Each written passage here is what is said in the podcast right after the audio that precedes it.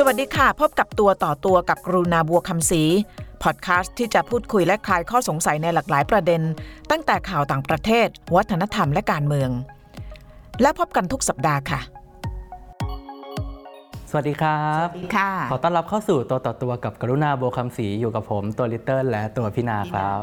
หายไป 2 สัปดาห์ เพราะว่าขอหยุดพักช่วงปีใหม่ วันนี้กลับมาสัปดาห์แรกของปี 2021 ตอนเนี้ย ต้องจับตาดูการเมืองอเมริกัน อาจจะมีคนบ่นว่าเราเนี่ย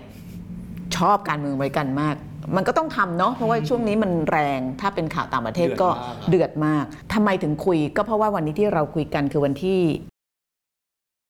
อีก 7 วันข้างหน้าเนี่ยจะเป็นวันสาบันตนเข้ารับตำแหน่งของโจไบเดนประธานาธิบดีคนที่ 46 7 วันอันตรายไม่ใช่ขับรถ เมาหรืออะไรนะ แต่ว่าเนื่องจากตอนนี้เนี่ยมันมีแนวโน้มมันมีความเป็นไปได้ที่จะเกิดความรุนแรง จากคนที่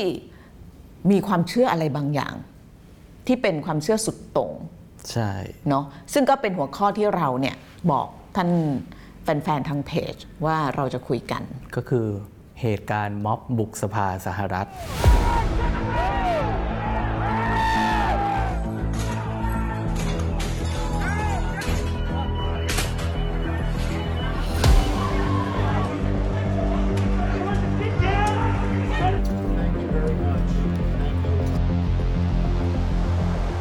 บุกสภาสหรัฐนะไม่ใช่สภาไทย การบุกสภาสหรัฐเนี่ยเกิดขึ้นเมื่อสัปดาห์ที่แล้ว วันที่ 6 วันที่กรา6มกราคม เป็นวันที่สภาคองเกรส สภาคองเกรสก็คือสภาร่วมนะคะก็คือสภาล่าง สภาผู้แทนราษฎรกับวุฒิสภาก็คือสภาสูงเนี่ยเขากำลังจะประชุมกันเพื่อรับรองผลการเลือกตั้งประธานาธิบดีเอ่อต้องย้อนกลับไปนิดนึงคือเขาเลือกตั้งตั้งแต่ 3 พฤศจิกายนแล้ว ก็ผลตอนนั้นโจไบเดนออกมา แต่ว่าพิธีกรรมกระบวนการในการที่จะทำให้ผลการเลือกตั้งมันสำเร็จเรียบร้อยเป็นบะหมี่สำเร็จรูปกินได้เนี่ยนะมันต้องผ่านอีกหลายกระบวนการ เพราะว่ามันไม่ใช่การเลือกตั้งทางตรงอืมไม่ใช่ไปโหวตเลือกทรัมป์เลือกไบเดนนะคะจริง ๆ ก็คือโหวตเลือกทรัมป์เลือกไบเดนแต่ว่ามันจะผ่านตัวกลางที่เรียกว่าคณะผู้เลือกตั้งอืมหลังจากประชาชนโหวตเสร็จแล้วเนี่ยคณะผู้เลือกตั้งที่เป็นผู้แทนแต่ละรัฐที่ได้รับเลือกอะเขาก็จะมาประชุมกัน เพื่อรับรองผล ซึ่งก็ทำไปช่วงเดือนธันวาคมกลางเดือน แล้วกระบวนการสุดท้ายก็คือต้องให้สภารับรองก็คือเหตุการณ์นั้นที่วันที่6มกราคม ปรากฏว่ากำลังจะประชุมกัน6ว้าวซ่ามาก ว้าวซ่ามากมีม็อบค่ะ คือมันเริ่มตั้งแต่ตอนเที่ยงพี่นาคือตอนเที่ยงเนี่ยทรัมป์เนี่ยออกมาปราศัยกับผู้ชุมนุมก่อน แล้วก็ปราศัยยังไงก็ไม่รู้ พอหลังจากนั้นประมาณบ่ายๆม็อบ กรูกันเข้าไปเลยเออ บุกกันเข้าไปในนั้น คือสิ่งที่ทรัมป์พูดเนี่ยก็คือพูดเป็นทำนองว่าการเลือกตั้งครั้งเนี้มันมีเหตุโกงกัน เป็นการเลือกตั้งที่ไม่บริสุทธิ์ไม่โปร่งใส แล้วก็เขาจะไม่ยอมรับผลการเลือกตั้ง แล้วสิ่งที่ทรัมป์พูดในวันนั้นเนี่ยตอนเที่ยงก่อนที่คนจะบุกไปสภาเนี่ยก็คือว่าเราจะต้องไปส่งสัญญาณให้กับบรรดา lawmaker หรือว่าสวสสที่กำลังจะโหวตรับรองผลเนี่ยให้รู้ว่ามันมีความผิดปกติในการเลือกตั้ง คือทรัมป์ไม่ได้บอกว่าบุกเข้าไปบุกเข้าไปไม่ไม่ใช่คำนั้นนะคะเพียงแต่ว่าบุกเพื่อไปแสดงพลังแสดงความเห็น อืม แต่ปัญหาก็คือกลุ่มคนที่มาเนี่ยมันก็มีหลากหลายนะ ประชาชนทั่วไปก็มีแต่ว่ามันมีกลุ่มที่เขาเรียกว่าภาษาอังกฤษมันเป็น bad element น่ะ อืมมันมีทั้งกลุ่มที่ฝักใฝ่พวกขวาจัด กลุ่มหัวรุนแรง หรือว่าคนที่เขาเชื่อในแนวคิดแปลกๆอย่างเงี้ย ใช่ใช่ มันก็เลย แล้วเมื่อเช้าพี่นันดูข่าว ABC News ของเดวิดมัวร์นะเขาบอกว่ามันอาจจะมีการ coordinated กันด้วย ก็คือการประสานงานคือเป็นมันเป็นกระบวนการเป็นระบบ เพราะว่าเขาปรากฏมันมีภาพของคนบางคนที่บุกเข้าไปเนี่ยมีการใส่เสื้อแบบว่าเหมือนทหารนะแล้วก็มีเขาเรียกวอร์เพื่อก็คือใช้ติดต่อกัน คิดมาแล้ว คิดมาแล้วคือเป็นการวางแผนกันอาจจะไม่ใช่คนทั้งหมด เพราะว่าประชาชนทั่วไปเนี่ยมันก็มันก็ไปตามกระแสบางทีก็ก็หือไปแต่ว่ามันจะมีกลุ่มคนกลุ่มหนึ่งอะที่เป็นมันมีการจัดตั้ง เพื่อให้กระแสมันไหลเข้าไปในใช่นั้นใช่แต่ว่าเราไม่ได้บอกว่าท่านผู้นำเนี่ยรู้เห็นเป็นใจด้วยหรือเปล่าอืมมันก็ต้องย้อนกลับไปว่า 4 ปีที่ผ่านมาเนี่ยเขาก็บอกว่านี่มันเป็นผลผลิตของการตอกย้ำความคิดทางการเมือง ความเชื่ออะไรบางอย่างในช่วง 4 ปีที่ผ่านมา แล้วมันก็มาผลิดอกออกผลให้เห็น เมื่อตอนอืม6มกราคม ตอนเนี้ย7วันเนี่ยเขาก็เลยกลัวว่ามันจะมีภาพอย่างนั้นเกิดขึ้นอีก เรื่องประเด็นที่ว่ามีคนจัดตั้งอยู่เบื้องหลังเนี่ยเขามีมีหินอีกอันหนึ่งพี่นาว่าหินก็คือว่าในหินแปลว่าอะไร เป็นเป็นแบบคำใบ้หรืออะไรคำใบ้เบาะแสบางอย่างก็เบาะแสก็คือในสเตตัสของหลายคนที่ไปวันนั้นเนี่ยหิน H I N T สองภาษาอังกฤษ เขาพิมพ์สเตตัสคล้ายๆกันว่าเหมือนว่าพายุจะบุกไปที่สภาบุกไปที่วอชิงตันดีซีมันก็เลยมีการคิดกันว่า เอ๊ะ มันมีการประชุมนี่มามัก่อนเป็นหน้าหรือสัญเปล่าญามันเป็นรหัสใช่รหัสในการแบบว่าเอ่อสื่อสารกันว่าจะจะอะไรหรือเปล่า ซึ่งเราไม่ได้พูดลอยๆ เพราะว่าเอกสารของ FBI ที่เราอ้างอิงมาจากพวกบรรดาสื่อของสหรัฐ ไม่ว่าจะเป็น Washington Post ไม่ว่าจะเป็น ABC Reuters เนี่ย เขาบอกว่ามันมีเอกสารภายในของ FBI ที่รู้แล้วก็มีหลักฐานตรงนี้อยู่ แล้วจริง ๆ มีการแจ้งเตือนล่วงหน้ามาแล้วด้วย แต่ว่าเขาไม่คิดว่ามันจะขนาดนั้น ก็คงไม่คิดอะไม่งั้นตำรวจคงไม่ตายนะใช่ตำรวจเสียชีวิตสองนาย แล้วก็มีภาพของตำรวจถูกแบบถูกทุบตีแบบ คือตอนที่เราเห็นภาพวันนั้นเนี่ยเราก็คิดว่ามันก็ แค่อย่างนั้น ปรากฏว่า 2 วัน 3 วันต่อมาเนี่ยมันมีคนถ่ายภาพไว้เยอะ แล้วไม่ใช่ภาพผู้สื่อข่าวอย่างเดียว มันจะมีภาพของคนที่มีโทรศัพท์มือถืออะไรถ่ายมา มันยิ่งเห็นความเละเทะวุ่นวาย คนก็เลยยิ่งกลัวกันนะคะตอนนี้ก็มีการประกาศสถานการณ์ฉุกเฉิน สภาวะฉุกเฉิน emergency order นะคะที่วอชิงตันดีซีจนถึงวันที่ 24เพราะว่าเขาก็กลัวว่า 20 มกราคมเนี้ยมันจะมันจะมีอะไรหรือเปล่าอืม ก็น่ากลัวเนอะเพราะว่าเราไม่รู้ว่าคนเวลาคนมันโกรธหรือคนเขา เราไม่กลัวเราอยู่ไกลอะแต่ว่าเออเราก็ติดตามเนาะแล้วก็ไม่เฉพาะในวอชิงตันดีซีแต่ว่าใน 50 รัฐทั่วประเทศ เขาก็ยกระดับเป็น alert ค่อนข้างสูงสุด เพราะว่า FBI ก็บอกว่ามันมีความพยายามที่จะทำการบางอย่าง อืม ที่เป็นความรุนแรงการปลุกปั่น ตอนนี้ทรัมป์ก็โดน กระบวนการ impeachment หรือว่ากระบวนการถอดถอนประธานาธิบดี ซึ่งเดี๋ยวเราจะจะเล่าอาจจะไม่ทันวันนี้ก็อาจจะเป็นสัปดาห์หน้า เพราะว่าคงจะรู้แล้ว เพราะ impeachment เนี่ยมันก็ไม่ค่อยเกิดขึ้นบ่อยนัก ในการเมืองอเมริกัน ล่าสุดที่เราจำได้น่าจะเป็นจริง ๆ ก็ทรัมป์เนี่ยแต่ว่าทรัมป์ไปจอดที่ที่สวเพราะสวไม่ยอมให้ตอนปีที่แล้ว ใช่ต้องใช้เสียง2อถึงส ตอนที่ฮือฮามากก็ตอนบิลบิลคลินตัน เหตุเกิดในห้องรูปไข่กับเลวินสกี้จำได้ไหมฮะอ่าเป็นเด็กฝึกงาน เด็กฝึกงานใช่แล้วก็ไปฮิฮาจิจาการในห้องรูปไข่ก็โดน impeach แต่ว่าอันนั้นก็ impeach ไม่สำเร็จแปลว่าที่ผ่านมายังไม่เคยมีใครโดน impeach สำเร็จเลยเหรอพี่นางอย่างคือมีแต่ว่าไม่สำเร็จอืมมีคนหนึ่งที่เกือบจะโดนก็คือประชาเอ่อประธานาธิบดีริชาร์ดนิกสันแต่ว่าท่านก็ลาออกก่อน คดีวอเตอร์เกตซึ่งมันก็มีเสียงเรียกร้องว่าทรัมป์เนี่ยก็ควรจะลาออกหรือเปล่า แต่ทรัมป์คงไม่ลาออก แต่คำถามก็คือว่าก็เหลืออีก 7 วันแล้วไป impeach เขาทำไม ถอดถอนทำไม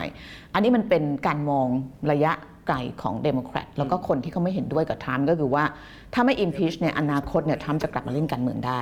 อีก 4 ปีข้างหน้าสี่ปีข้างหน้า คือถ้า impeach แล้วโดนข้อหาแบบว่ายุยงปลุกปั่นให้เกิดการจลาจลเนี่ยนะ มันข้อหาหนักมาก คือภาษาบ้านเราก็คือ เขาเรียกอะไรนะถูกห้ามเล่นการเมืองตัดสิทธิ์ทางการเมืองทางการเมืองไปเลย แล้วก็จะเสียสิทธิ์ที่จะได้ในฐานะอดีตประธานาธิบดีด้วย เพราะว่าต้องยอมรับว่าคนที่หมดตำแหน่งไปแล้วเนี่ยก็ยังมี power อยู่นะ ในแง่ของการที่ว่าเคยเป็นเอ่อประธานาธิบดีสหรัฐเนี่ยก็ไปทำนู่นทำนี่ได้เยอะแยะแล้วก็ได้เงินบำนาญด้วย ใช่ใช่เงินไม่เท่าไหร่แต่ว่าสถานะเนี่ยมันจะสำคัญมาก เขาต้องการที่จะตัด ตัดปัญหาตรงนี้ไป อุ้ยแต่ทรัมป์จะยอมเหรอพี่นางก็คงไม่ยอมแต่ต้องดูนะคะเพราะ impeach เนี่ยมันต้องอาศัยเสียงของพรรครีพับลิกันด้วย อืมมันถึงจะทำได้ ในสภาผู้แทนราษฎรคือมันมีสองทางการ impeach ทางแรกก็คือ ให้คนใกล้ตัวทรัมป์เป็นคนทำใช้ 25th amendment บทบัญญัติแก้ไขที่ที่25 25 ซึ่งอนุญาตหรือว่าเปิดทาง ให้รองประธานาธิบดีและคณะรัฐมนตรีอย่างน้อย 8 คน สามารถที่จะเริ่มต้นกระบวนการได้ ยื่นยติเข้าไปในสภา แล้วถ้าเกิดสภารับก็จะเริ่มมีการถอดถอน ซึ่งอันนั้นเนี่ยมันทำได้เร็วและง่าย แต่ถ้าเกิดไมค์เพนซึ่งออกมาบอกแล้วว่ายังไงเขาก็ไม่ทำคือไมค์เพนนี่ก็ก็เข้าใจได้นะเนาะก็เป็นคนที่ทรัมป์เขาเลือกมาเอง แล้วก็ทำงานกันมาแล้วก็สี่ทำปีงานกันอะเอะมา เพราะฉะนั้นเขาก็ต้องเล่นการเมืองนิดนึงเพราะว่าอนาคตของไมค์เพนก็ยังอีกไกลใช่ไหมแต่อย่างน้อยเนี่ย คนก็ไม่สามารถว่าไมค์เพนได้แล้ว เพราะว่าวันในสภาเนี่ยเขาเป็นประธานในการที่จะโหวตรับรองประธานาธิบดีเขาก็หักกับทรัมป์บอกเขาไม่ยอมทำตามที่ทรัมป์ขอหรอกก็คือแบบหักหลังเอ่อเสียงประชาชน ก็ให้สภาโหวตตามนั้น แต่ว่าคราวนี้ก็ก็หักทรัมป์แหละนะตอนในสภา แต่ตอนนี้ก็คือต้องบอกว่าไม่ทรยศก็คือไม่เป็นคนเริ่มที่จะเริ่มกระบวนการถอดถอน ตอนนี้ก็เลยใช้อีกวิธีหนึ่ง ซึ่งยากแล้วก็ยาวนานกว่าก็คือใช้วิธี impeach โดยใช้กลไกของสภา ก็คือ Nancy Pelosi เนี่ยเป็นคนเริ่มต้น แล้วก็จะให้สภาผู้แทนราษฎรเนี่ยเสนอให้สสเนี่ยเสนอยติเข้าไป แล้วก็สภาเนี่ยผู้แทนราษฎรต้องรับ เสร็จแล้วถ้ารับเนี่ยถ้าเกิดมีเสียงเป็นเอกฉันท์เนี่ยก็แปลว่าทรัมป์ถูกถอดถอน แต่ว่ายังจะมีผลไม่สมบูรณ์จนกว่าเรื่องจะไปถึงวุฒิสภา ซึ่งต้องใช้เสียงสองในสามซึ่งอันเนี้ยมันยาก เพราะว่าอุ๊ยฉันพูดเยอะมากเลยวันนี้ เพราะว่าวุฒิสภามีร้อยเสียง ตอนนี้ทั้งสองฝั่งเนี่ยมีเสียงเท่ากันอ่าฮะ50-50 แต่ถ้าต้องใช้ 2 ใน 3 เนี่ยแปลว่าเดโมแครตจะต้องได้อีก 17 เสียงจากรีพับลิกันอ่าซึ่งซึ่งยังไม่รู้ว่าใครยังจะไม่ร่วมรู้ด้วยจริง ๆ แล้วมันมันมันมีมันมี trick อันนี้เขาคุยกันเมื่อเช้าสื่อสหรัฐเขาบอกว่า 15 เนี่ยอาจจะไม่ยาก แต่คนที่ 16 17 มันจะหนาวหนาวๆร้อนๆคือคนที่เป็นตัวตัดสินอนาคตประธานาธิบดีอะแล้วใครจะมันโดนจำนะใช่มันจะโดนจำไปตลอดชีวิตเลยว่าไอ้คนที่ 17 เนี่ยนะทรัมป์ต้องแค้นฝั่งหุ่นนะใช่มันก็เลยลุ้นมากว่ามันจะมันจะคือ 15 คงไม่มีปัญหาเขาบอกว่าตอนนี้ก็มีริพับลิกันหลายคนเนี่ยมาทางนี้ แต่ไอ้คนที่ 16 17เนี่ยมันต้องมันต้องต่อรองกันนะงั้นถ้าเราออกตัวเร็วก็จะดีกเอว่าอเอออันนี้ก็ก็จบไปเดี๋ยวเดี๋ยวลองตามดูว่าไอ้ impeachment จะมีผลหรือเปล่า ได้แต่ว่าประเด็นหลักวันนี้ที่เราอยากจะคุยัยงไม่เนี่ยต้องคือเรื่องเอาเอาไปไปไป ทฤษฎีสมคบคิด โอเคมีคำถามจากแฟนเพจวินาคุณสุเมธเนี่ยจะเขาสนใจคุณสุเมธเขาถามว่า หลังจากนี้เนี่ยคิดว่าสหรัฐจะจัดการยังไงกับคนที่บุกเข้าไปในสภาบ้างครับ และทางรีพับลิกันเนี่ยจะทำยังไงกับทรัมป์ก็คือเป็น2ประเด็นเขาอยากรู้ว่าจะเกิดอะไรต่อกับคนที่บุกกับเกิดอะไรต่อกับทรัมป์ อืมเอาเกิดอะไรขึ้นกับคนที่บุกอลิตเติ้ล ตอนนี้ต้องเล่าว่าเขาพยายามจับ จับกลุ่มคนที่บุกเข้าไปอยู่เอาข้อหาหนักด้วยนะ หนักทั้งบุกลุกสถานที่ราชการ พกพาอาวุธ ขโมยทรัพย์สินสาธารณะ แต่วิธีที่เขาจับกลุ่มมันน่าสนใจมากเลยพี่นาคือเขาใช้โซเชียลมีเดียเพราะว่าไอ้ตอนเกิดเหตุไม่มีใครคิดเนาะแล้วหลักฐานเนี่ยมันก็มันก็มีอย่างเดียวก็คือรูปภาพกับวิดีโอที่ออกมา แล้วส่วนใหญ่อะเป็นภาพกับวิดีโอที่เจ้าตัวเป็นคนลงเองในโซเชียลอ๋อพอบุกเข้าไปแล้วโชว์เหมือนใช่ไหมประกาศว่าฉันเข้ามาได้แล้วนะ แล้วทีเนี้ย ฝั่งของตำรวจเนี่ยเขาก็ขอความร่วมมือจากชาวเน็ต ชาวเน็ตสหรัฐ บอกว่าให้ช่วยกันชี้เบาะแสคิดว่าชาวเน็ตไทย ชาวเน็ตไทยนี่เก่งนะชาวเน็ตสหรัฐก็เก่ง เพราะว่าอ๋อถึงขนาดชี้เบาะแสได้เลยว่า แต่ละคนเนี่ยเป็นใครอยู่ที่ไหน บางคนเนี่ยก็เห็นว่าเป็นเพื่อนตัวเองบ้างละเป็นพนักงานบริษัทเดียวกันบ้างละหรือแม้กระทั่งในเคสที่ว่าพ่อแม่ไปชุมนุมอะลูกลูกมาเห็นก็ยังมีนะพี่นาแล้วลูกก็แจ้งตำรวจ ลูกไม่แจ้งแต่ลูกเอามาบอกในโซเชียลคิดว่าคนอื่นคงไม่แจ้ง อ่าเจ๋งว่ะ มันมีโปรไฟล์คนที่มันแบบว่าที่คนถามว่ามันแต่งตัวอะไรเข้าไปวะ คนที่ใส่เขาแล้วมีขนสัตว์แล้วแล้วก็ก็ทาหน้า แล้วก็แบบว่าถอดเสื้อแล้วก็ใช่มีลายสัก เพราะคนเนี้อยู่ในรูปเยอะมาก เออ มันมันคือใครอะ คนนั้นเนี่ยเขาคือเขาชื่อว่าเจคแอนเจลีเขาคนนี้ก็มาที่หัวข้อที่เราคุยกันเลย ก็คือพวกทฤษฎีสมคบคิดคือเป็นใช่ไหมเคสตัวอย่างเลยว่าเป็นคนที่เชื่อสุดใจเลยพี่นาว่าแบบทฤษฎีสมคบคิดเนี่ยเขาเชื่อเลย เขาเขานิยามตัวเองนะ ว่าเป็นคนที่เชื่อในทฤษฎีคิวานอนคีวานนท์คิวานอนซึ่คิงวานนท์คิวานอนเนี่ยเขาจะเชื่อว่า เขาจะเชื่อว่ามีองค์กรลึกลับอยู่เบื้องหลังรัฐบาลสหรัฐ แล้วก็แทรกซึมอยู่ในเครือข่ายหน่วยงานต่างๆ แล้วเป้าหมายขององค์กรเนี่ยก็คือต้องการเนี่ยค้ามนุษย์ จับเด็กมาบูชาซาตาน จับเด็กมาเป็นทาสบำเรอกาม แล้วเขาเชื่อแล้วมันว่า ต้องใส่เขาอะ ไอ้ประเด็นใส่เขาเนี่ยเดี๋ยวเดี๋ยวเดี๋ยวเล่าแต่ว่าไอ้ไอ้คิวานอนเนี่ยคือเขาเชื่อแบบเชื่อว่ามีอย่างนั้นจริง ๆ และทำเชื่อจริง ๆ เลย อืมเชื่อว่ามีแล้แบวบ เขาบอกว่าไอ้เนี่ยมันขยายตัวขึ้นเร็วมากใช่ ในช่วงสองสามปีที่ผ่านมาใช่ไหมใช่แล้วเขาเชื่อว่าทรัมป์เนี่ยกำลังต่อสู้กับองค์กรเหล่าเนี้ยผู้พิทักษ์โลก ใช่เขาก็เลยเชื่อว่าฉันต้องทำให้ทรัมป์อยู่ต่อในตำแหน่งนะ เพื่อที่ว่าจะไม่มีองค์กรลับมาจับเด็ก ใช่แล้ว มันเอามาจากไหนวะเนี่ย แล้วหนึ่งแล้วคนหนึ่งที่เขาเชื่อว่าเป็น เป็นหัวหลักขององค์กรลับเนี่ยคือใครรู้ไหมพี่นาใคร คินตันฮิลลารีคลินฮิลลาตันรีคลินตัน คือเป็นตุเป็นตามาก คือเราได้ยินชื่อองค์กรนี้มาอยู่นะ สมัยไปทำข่าวที่สหรัฐเนี่ยแต่ไม่คิดว่ามันจะกลายมาเป็นแบบว่าเป็นเนื้อเป็นหนังเป็นตัวเป็นตนออกมา take action ขนาดเนี้ย ซึ่งมันเริ่มต้นจากตอนนั้นเนี่ยช่วงปี 2016 ที่ขับเคี่ยวกันหนัก ๆ ตอนเลือกตั้งระหว่างโดนัลด์ทรัมป์กับ ฮิลลารีคลินตันเนี่ยทรัมป์เนี่ยจะใช้โซเชียลมีเดียในการปล่อยมันจะมีเขาเรียกเป็น narrative หรือว่าเป็นวาทกรรมที่ออกมาว่าฮิลลารีคลินตันเป็นพวก crook อะพวกแบบว่าไม่น่าเชื่อถือเป็นพวกแบบเจ้าเล่ห์สมคบคิดกับต่างชาติทำนู่นทำนี่ต้องจับเธอเข้าคุกอะไรอย่างเงี้ยนะแล้วพอพูดบ่อยๆ มันจะาๆมีเข้าเออ มันจะมีเพ่อพี่ไปตามทรัมป์หาเสียงว่าถ้ากรรมพวกนี้มันถูกพูดซ้ำแล้วซ้ำเล่ากับบรรดามวลชนที่มาฟัง ก็จะคล้ายๆ กับเคสล่าสุดก็คือ อย่าขโมยการเลือกตั้งไปจากเรา ที่กลายเป็นโค้ดใหม่ตอนเนี้ยอันนั้นเขาเรียก narrative หรือว่าวาทกรรม ส่วนประเด็นที่ว่าทำไมเขาใส่เขาสัตว์เขาอันนี้เขาเมียใส่เหรอ เขาเล่าว่าเขาตั้งใจแต่งตัวแบบนี้เพื่อที่ว่าคนทั่วไปเนี่ยจะได้เห็นแล้วเข้ามาคุยพอพอเข้ามาคุยปุ๊บเขาจะได้เล่าแนวคิดตัวเอง อ๋อ คือ draw attention ของคนดึงความสนใจ เมื่อเช้าพี่เพิ่งดูข่าวแม่เขาออกมาให้สัมภาษณ์บอกว่าตอนเนี้ยตาเจ๊กเนี่ยกำลังป่วยอยู่ในคุก เพราะว่าฮีเนี่ยกินแต่อาหารวีแกน แล้วในคุกไม่มีอาหารวีแกนให้กินฮีก็เลยแบบว่าป่วยตอนนี้ แม่ต้องส่งข้าวส่งน้ำเข้าไปเลยใช่ไหมเอออีกคนนึงอยากเล่าอีกคนนึง อีกคนนึงก็คือคนที่ไปนั่งที่โต๊ะของประธานสภาแนนซี่เพโลซี อ๋อ ที่เอาเท้าพาดใช่ไหมแล้วก็เขียนข้อความไว้ด้วย คนเนี้ยเป็นเรียกว่าเป็นเหยื่อได้ไหมน่าจะเป็นเหยื่อ เพราะว่า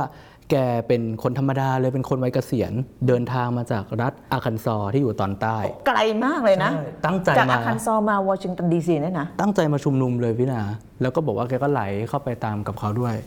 แล้วเป็นเหยื่อทำไมอะเป็นเหยื่อเพราะว่าเขาเนี่ยมี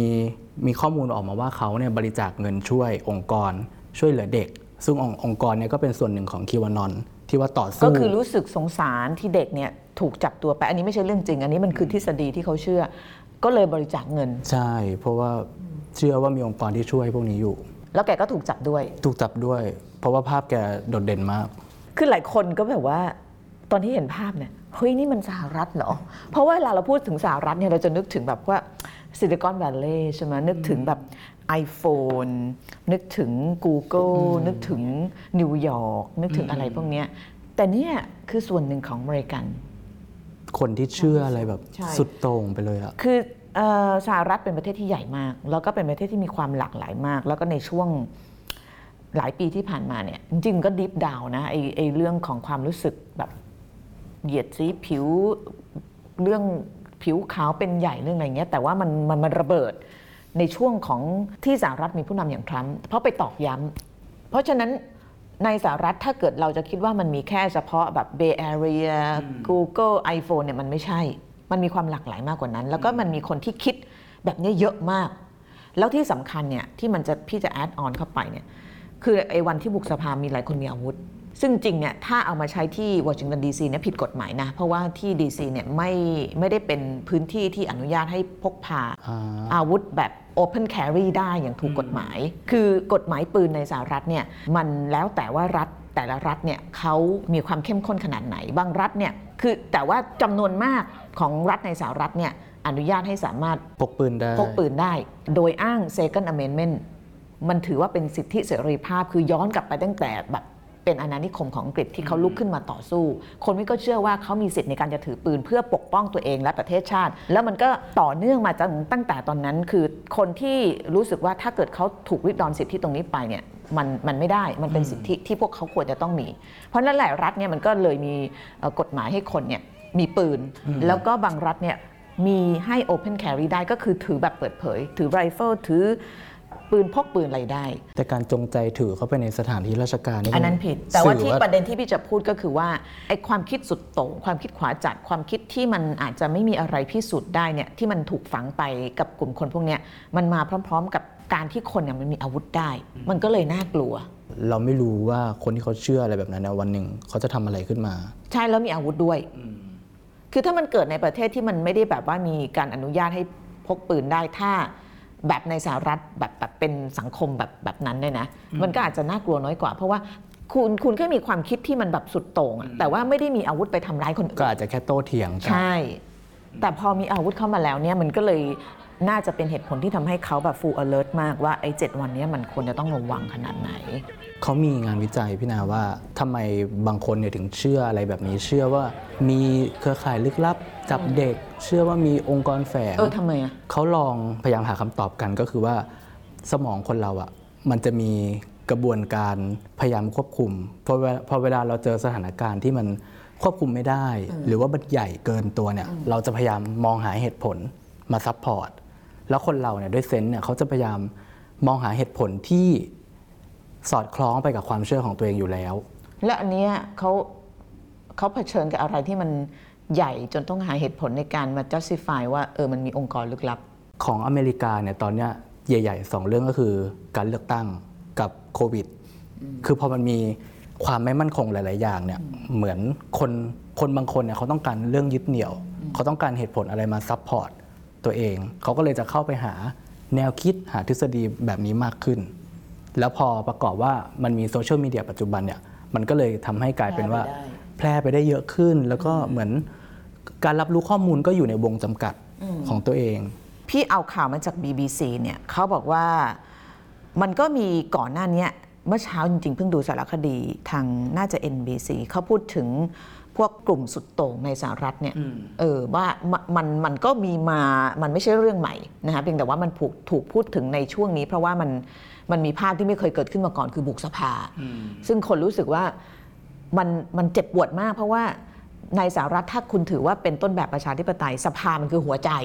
เพราะมันคือที่ที่ประชาชนเลือกคุณมาใช่ไหมเออเพราะนั้นมันก็เลยเป็นที่พูดถึงกันเยอะนะคะซึ่งเมื่อสักครู่เนี่ยลิตเติ้ลพูดถึงเรื่องโซเชียลมีเดียอันนี้ก็ถูกตั้งคำถามเยอะมาก เพราะว่าตัวระบบของมันที่มันจะเหมือน suggest ข้อมูล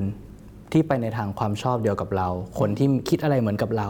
สมมุติเหมือนเวลาก็ใช้อัลกอริทึมใช่ อย่าง Facebook อะพี่นาถ้าเรา like status ใครบ่อยๆเนี่ยมันก็จะโชว์มากกว่าคนอื่นที่เป็นเพื่อนกับเรา คือมันมีแนวโน้มว่าถ้าเกิดเราเชื่ออะไรเนี่ยไอ้ข้อมูลที่มาหาเราเนี่ยที่มันเลือกให้เราเนี่ยจะเป็นแบบนั้นมันจะเป็นแบบนั้น แล้วมันจะทำให้เรารู้สึกว่า อ๋อ โลกมันก็เป็นแบบนี้นี่ตอนพี่ไปเลือกตั้งที่เอ่อสหรัฐนะไปทำข่าวเลือกตั้งสหรัฐตอนปี 16อะ เราก็มีคนพูดถึงประเด็นนี้อืมปรากฏว่ามันมีสำนักข่าวอันหนึ่งของสหรัฐเนี่ยเขาเอาไอ้เนี่ยเลยมาโชว์บนหน้าจอเลยนะ เป็นเป็น feed line ของนิวยอร์กไทม์กับ Fox News อืมเปรียบเทียบกันเลย ในช่วงเลือกตั้งที่มันขับเคี่ยวกันหนักๆที่ทรัมป์บอกว่าฮิลลารีเป็นพวกแบบบ้าบอคอแตกอะไรพวกเนี้ยนะแล้วก็แบบอะไรแบบที่ปะทะกันใช้วาทกรรมกันหนักๆอะปรากฏว่าไอ้คนที่เข้ามานิวยอร์กไทม์เนี่ยพูดอีกเรื่องหนึ่งเลยนะ ส่วน Fox News ก็อีกเรื่องหนึ่งมันมันเหมือนแบบเหมือนคนละประเทศ ออโลกเดียวกันหรือเปล่าดูข่าวเดียวกันอยู่หรือเปล่านึกออกไหมใช่ แล้วเขาเปิดข่าวนั้นน่ะให้ดู ปรากฏว่าไอ้ความเห็นของคนที่ดูนิวยอร์กไทม์อ่านนิวยอร์กไทม์กับคนที่ดู Fox News เนี่ยคนละเรื่องกันเลยอะ แล้วเคสนี้มันกลับมาอีกครั้งหลังเลือกตั้งที่ว่ามีการระดม feed ข้อมูลว่ามีการโกงนะเดโมแครตโกง แต่รู้สึกตอนนี้ Facebook กำลังพยายาม delete ไอ้พวกข้อความใช่พวกนี้แล้วใช่ไหมมันมีสารคดีเรื่องหนึ่งสัญญาลิตเติ้ลว่าจะส่งให้ก็ยังไม่ได้ส่งเขาพูดถึงว่ามันเป็นส่วนหนึ่งที่ทำให้ทรัมป์เนี่ยคิดอยากจะเล่นการเมือง ก็อาจจะพูดได้ว่าม็อบบุกสภาเนี่ยมันจุดประกายมาจากพวกทฤษฎีต่างๆ เหล่านี้การจงใจบิดเบือนข้อมูล ข่าวปลอมทฤษฎีสมคบคิดต่างซึ่งทั้งหมดทั้งปวงเนี่ยเป็นแค่ the beginning หรือว่าจุดเริ่มต้นนะคะเพราะว่า อันเนี้ยยังอีกยาวแล้วทรัมป์ก็จะไม่ยอมแพ้คือโดนบงโดนแบนก็จะไปสร้างแพลตฟอร์มของตัวเอง แล้วก็ระยะสั้นเนี่ยเดี๋ยวดู 7 วันอันตรายเนี่ยมันจะเกิดอะไรขึ้นอย่างที่หลายคนกังวลหรือเปล่า แล้วก็ระยะกลางก็คือดูว่าการเมืองสหรัฐมันจะไปทิศทางไหน เพราะว่าตอนเนี้ยแผลมันเปิด แล้วคนก็กลัวว่าเนี่ยมันจะกลายเป็น new normal ๆก็คือสังคมมันจะเปลี่ยนไปเลย ใช่ใช่อืมไม่ใช่อนาคตก็ถือปืนบุกเข้าสถานที่ราชการอย่างอื่นอีก ไปดีกว่า